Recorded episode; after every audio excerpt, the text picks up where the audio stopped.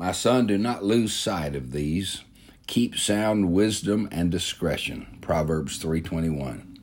Losing sight means losing focus. Most of us already know a lot of truth. Our problem is not ignorance most of the time. However, we do run a risk of losing sight of what we already know. We don't forget it. We, we could give the right answer on a test, but we get distracted by lesser things and we lose focus on truth that we already know. One of the first lessons an athlete learns is to focus. Keep your eye on the ball. Don't jump off sides. Hold the golf club firmly.